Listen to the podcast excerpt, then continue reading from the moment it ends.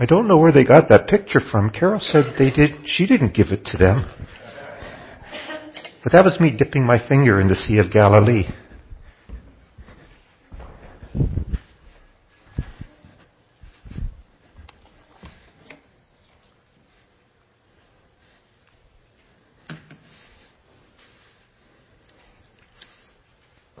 We'll switch to something a little bit better than that.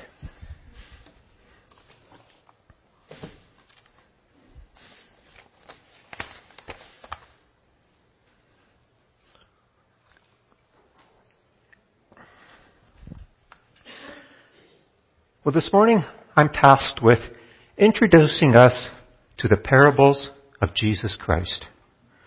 We're starting a new series. It's going to take us uh, a few months to get through it all. And I don't know if we're even going to get through all of the parables of Jesus.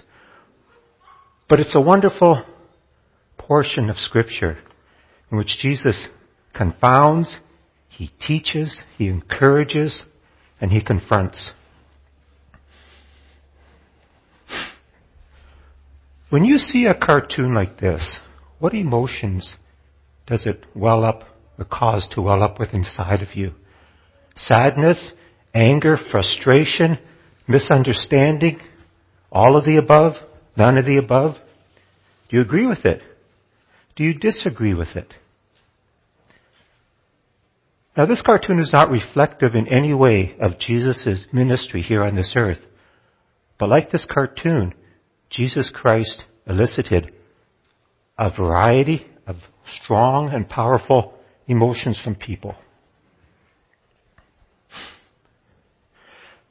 Jesus began his teaching ministry on this earth around the age of 30, and it lasted for three, three and a half years before he was crucified. Within that time here on this earth, people came to love Jesus. Some eventually came to recognize him as the Messiah. He was misunderstood by those who thought he came to overthrow the Roman Empire. He was hated by those who saw him as a power, as a threat to, to their power. King Herod went an awfully long way to try and eliminate Jesus Christ even before he started his teaching ministry. And his life was constantly under threat more and more by the religious rulers of the day.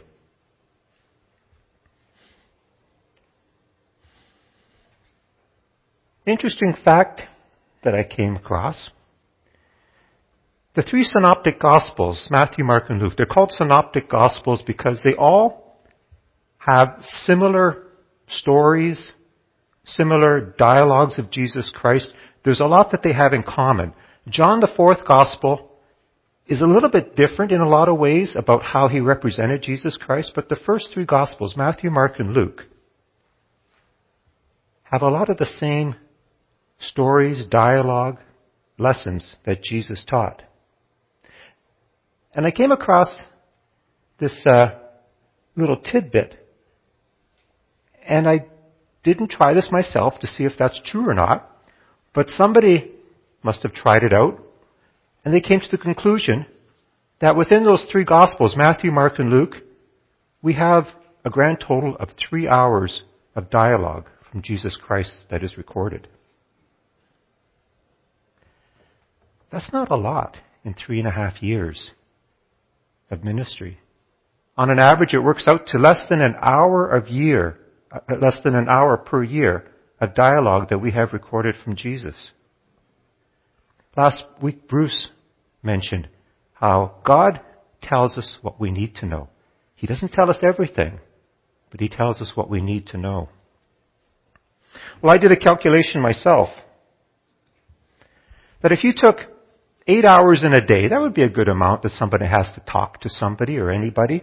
You multiply that by 365 days and multiply that answer by three and a half years, and you come up with 10,220 hours as a percentage of what we have recorded from Jesus, that represents 0.000294 of a percent of a possible 10,220 hours. So it's really not a lot. But within that three hours of dialogue, within that time, we have some 46 parables. And I have 46 up there with a question mark because I counted in my Bible 17 parables in which the authors of the Gospels actually start off the story with saying, this is a parable of Jesus. Now I looked up lists in whatever references I can find, commentaries, the internet, whatever, and I came up with lists of anywhere from 24 to 50 parables of Jesus Christ. A lot of the parables, you have to take some interpretation as to whether they actually fit the definition of a parable. And we'll get into that definition shortly. The book of John, depending on who you talk to, will have either no parables or a few. And some people believe some of what John recorded of Jesus Christ are parables because of some of the wording that he used to introduce them, and they can be put into that parable definition. It's possible to get into some pretty deep discussions as to whether this story or that story that's recorded of Jesus Christ is a parable or not. But the most important thing that we have to look at when it comes to Jesus' parables over the coming weeks is not getting caught up in the debate of whether this story or that story is or isn't a parable. But rather, we need to look closely at the narrative that Jesus used, the story, and glean the lesson or the principle that Jesus was trying to teach, predominantly his disciples through these parables. If we can concentrate on that, I believe good things are going to happen over the coming weeks. Now I do recognize that to fully understand the complexity of not only the parables that Jesus used, but also the lessons and the principles that he was trying to teach, we have to first look at what is a parable? What's the anatomy of a parable? The word parable is a compound word made up of two Greek words. The first one is para, meaning alongside. And the second Greek word is balo, meaning to throw. Put together, we have to throw alongside.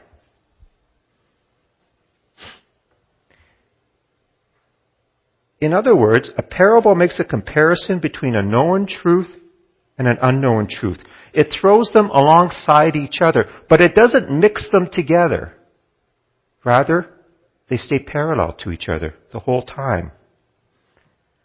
Now, one of the first definitions I ever heard of a parable is that it's an earthly story with a heavenly meaning. It's a very simple definition. It works, but I think we can do better. I came across another definition by a New Testament theologian named C.H. Dodd. And I really like this definition. A parable is a metaphor or a simile drawn from nature or common life, arresting the hearer by its vividness or strangeness and leaving the mind in sufficient doubt about its precise application to tease it into active thought. I'm going to read this again for those who are listening.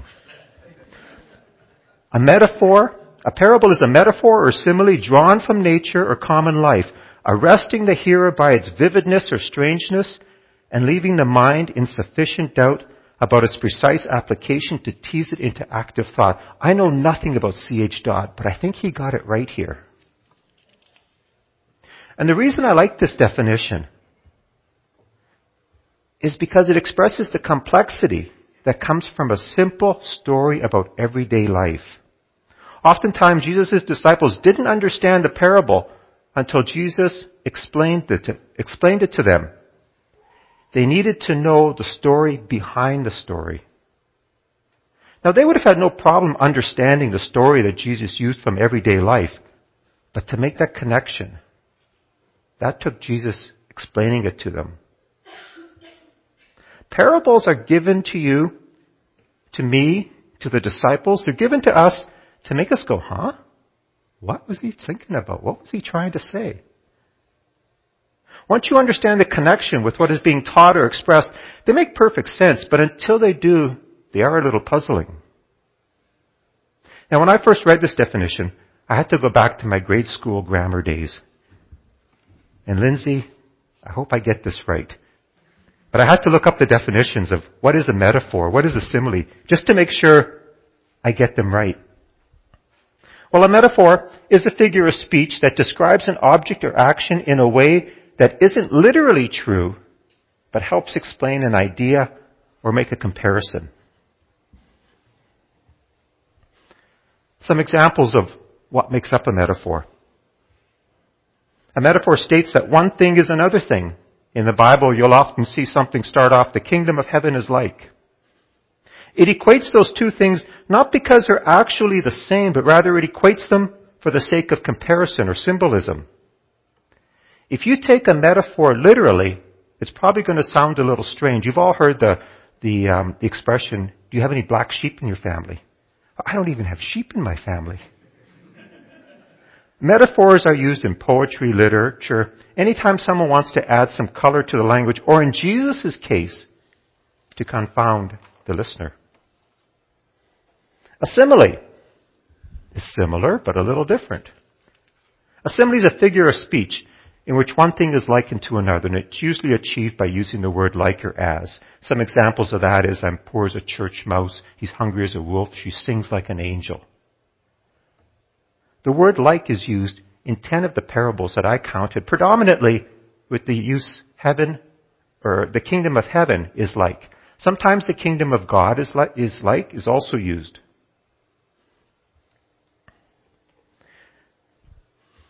Not to get too technical here, but a parable is actually not an illustration. Or at least not until the parable is explained. When Jesus explained his parables to his disciples, the parable then became an illustration. That is an interpretive explanation of the concept or the lesson he was trying to teach.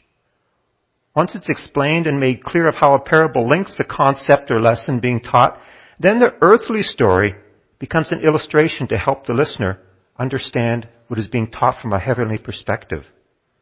Before that happens, it remains a parable. Now, Jesus didn't start off his ministry teaching in parables. And we can look to that in Matthew chapter 4, verses 12 to 17. When Jesus heard that John had been put in prison, he returned to Galilee. Leaving Nazareth, he went and lived in Capernaum, which was by the lake in the area of Zebulun and Naphtali, to fulfill what was said through the prophet Isaiah. Land of Zebulun, land of Naphtali, the way of the sea along the Jordan, Galilee of the Gentiles. The people living in darkness have seen a great light. On those living in the land of the shadow of death, a light has dawned. From that time on, Jesus began to preach, Repent, for the kingdom of heaven is near. Exactly what John the Baptist was preaching. Now, as people, and more notably the Pharisees, or the religious rulers, began to reject Jesus' messages and his claims about who he was, Jesus began to use parables more and more when he taught in public. And we can see that in Matthew chapter, chapter 13, verses 10 to 15. The disciples came to him and asked, Why do you teach to the people in parables? He replied, The knowledge of the secrets of the kingdom of heaven have been given to you, but not to them. Whoever has will be given more, and he will have an abundance. Whoever does not have, even what he has will be taken from him. This is why I speak in parables. Though seeing, they do not see. Though hearing, they do not hear or understand. In them is the, in them is fulfilled the prophecy of Isaiah. You will be ever hearing, but never understanding. You will be ever seeing, but never perceiving. For this people's heart has become calloused. They hardly hear with their ears and they have closed their eyes. Otherwise they might see with their eyes and hear with their ears, understand with their hearts and turn, and I would heal them.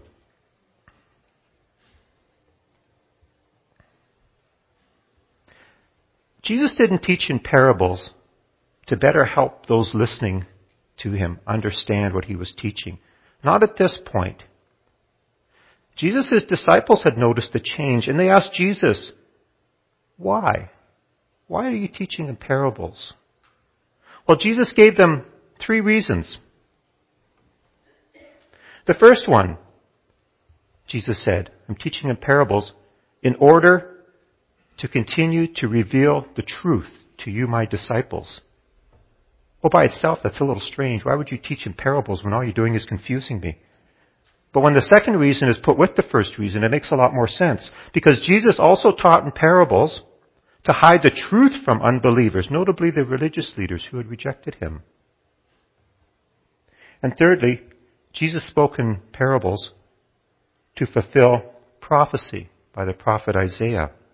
Isaiah prophesied that this rejection of Jesus' teaching would occur, and Jesus didn't want to waste of his time in an unfruitful orchard. Another portion of scripture which uh, lends a little bit of clarity to this is found in Mark chapter 4 verses 33 to 34. With many similar parables, Jesus spoke the word to them as much as they could understand. He did not say anything to them without using a parable, but when he was alone with his own disciples, he explained everything.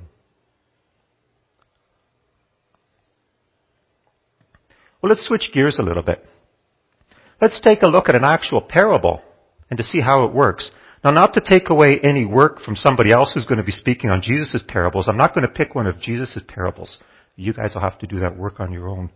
But rather, I'm going back to the Old Testament, or as I like to refer to it, the First Testament. It's the first testament we have. Old for me just makes it sound like it's outdated and superseded, but that's not the case at all. So sometimes I refer to it as the First Testament. But in the First Testament or Old Testament, there are parables, not as many as there are in the New Testament regarding um, uh, Jesus and his teaching.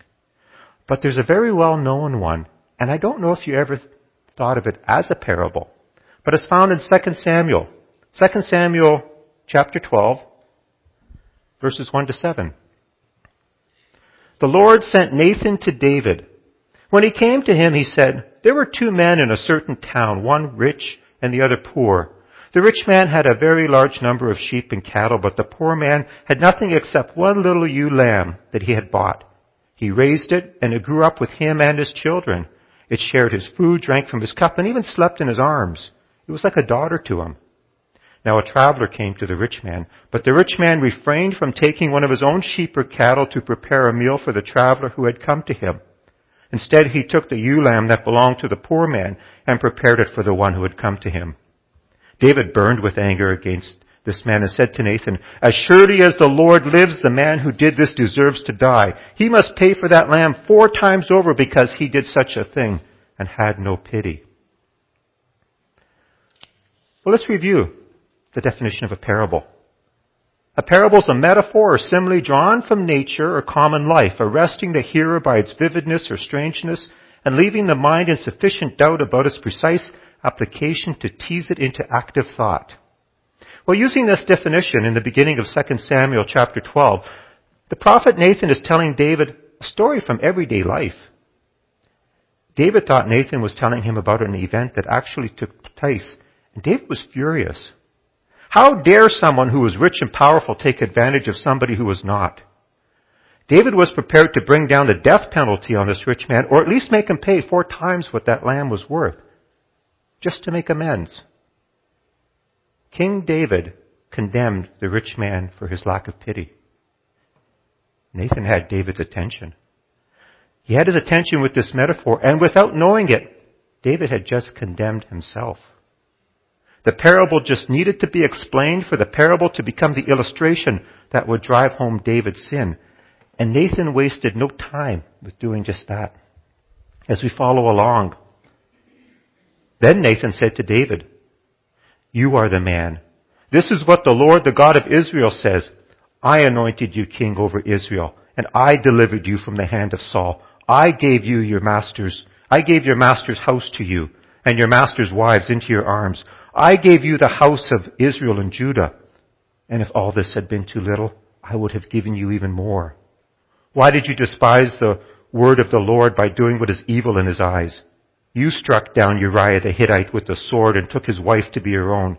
You killed him with the sword of the Ammonites.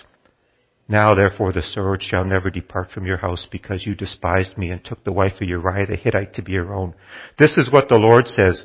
Out of your own household I'm going to bring calamity upon you. Before your eyes I will take your wives and give them to one who is close to you. He will lie with your wives in broad daylight. You did it in secret. But I will do this thing in broad daylight before all Israel. Ouch. All of a sudden, David went from righteous anger to having just condemned himself. It's interesting that David called for the death of the rich man in Nathan's story, but then commuted the sentence to one of financial restitution. David committed adultery with Bathsheba. The penalty for such a crime was death, even for a king. But David repented, and God commuted his sentence, but the cost was still very great. The consequences of David's sin cost the life of the child that was born to him in Bathsheba. So here we have a metaphor drawn from common life, arresting the hearer by its vividness and leaving the mind in sufficient doubt about its precise application to tease it into active thought. Or simply put, a parable. The prophet Nathan took an everyday story about a rich man, a poor man, and a lamb, and paralleled it or threw it alongside the condemnation God was, God was about to pronounce on David for his sin. Well, getting back to Jesus' parables. The stories that Jesus told can be broken down into two categories. First category, they're stories about day-to-day life, just day-to-day living. If Jesus was around today and he was telling us a parable, he might say that uh, a young mother had to go to the grocery store to get milk for her daughter. And uh, when she got there, the grocery store was out of milk and on and on and on. It's just a story, mundane at times, about everyday life. The second grouping that these stories fall into have to do with an agricultural background. Now we have to keep in mind that even an agricultural background in those days would have been a story about everyday life to Jesus' disciples and the crowds that he was teaching because people were so connected to the earth back then just to survive. Now, two thirds of the stories that I counted, you can put into a category of just everyday life stories. And a third of them have to do more with agriculture.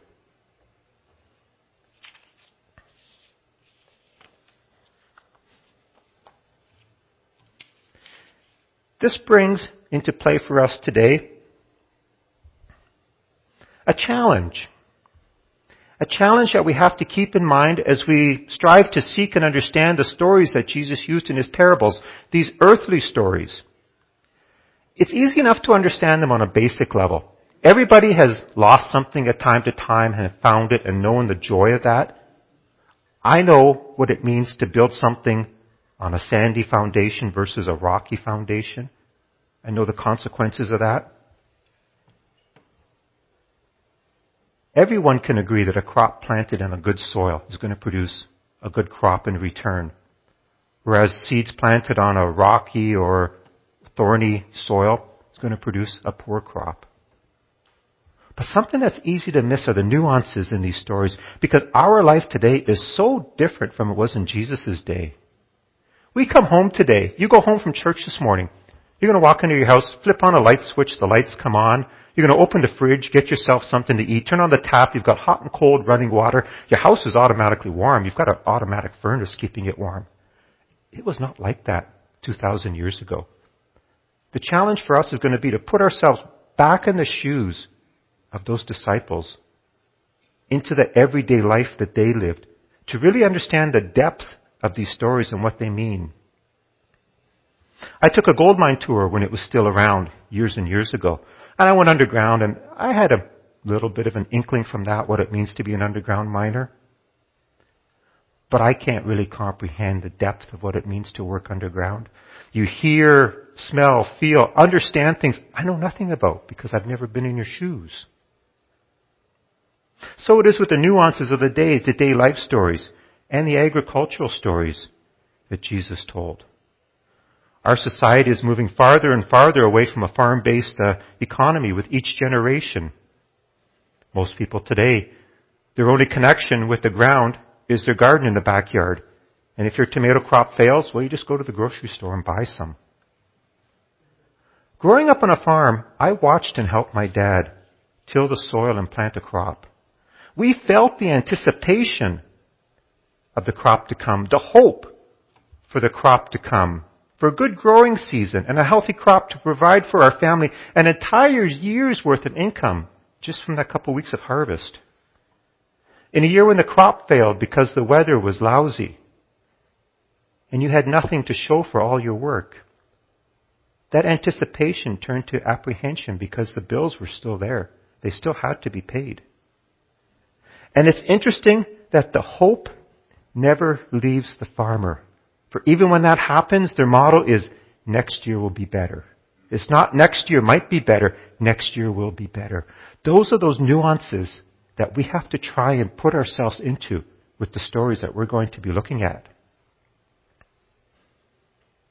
I don't believe Jesus' disciples, or at least many of them, were farmers. You had a number of fishermen, you had a tax collector. Some of the disciples, we don't really know what their background was. But they were so close to that environment that they would have had no problem grasping those nuances. For instance, the parable of the ten virgins. The disciples would have had no problem understanding the culture of the Jewish marriage uh, ceremony that went on. On the other hand, we're going to have to do a little bit more digging to fully grasp all of that. That doesn't mean that we can't benefit from them the way Jesus' disciples did. It just means we have to work at understanding the culture and lifestyles of the day to glean all that there was for the harvest. I once heard it said that the Bible was written for us, but not to us. The clues are all there, but we're going to have to dig for them. Not just the clues for the day-to-day stories, but the clues that are there for the explanation of the parables. The explanations that move the parable from a parable to then being an illustration. Those are the, the things about Jesus' ministry that are so precious to us. We can't lose sight of the fact God put these in the Bible. He inspired men to record these things. And I can't think of a better name or better word either than inspired either, Ted. It's, um, it's a word that it's, it's, it's about the only word that we have. God didn't stand behind the authors of the Bible and dictate word for word. He didn't say, take a memo. But rather, He caused those authors to think about, probably through the Holy Spirit in their lives, what He wanted recorded. And what He wanted recorded out of that three hours of dialogue that we have in the Bible of what Jesus spoke in Matthew, Mark, and Luke are a lot of stories about everyday life and how that relates to the kingdom of heaven. This morning we've looked at the anatomy of a parable, an example of a parable from an Old Testament, and some of the challenges for us in understanding Jesus' parables today. The added challenge for the speakers is two-pronged.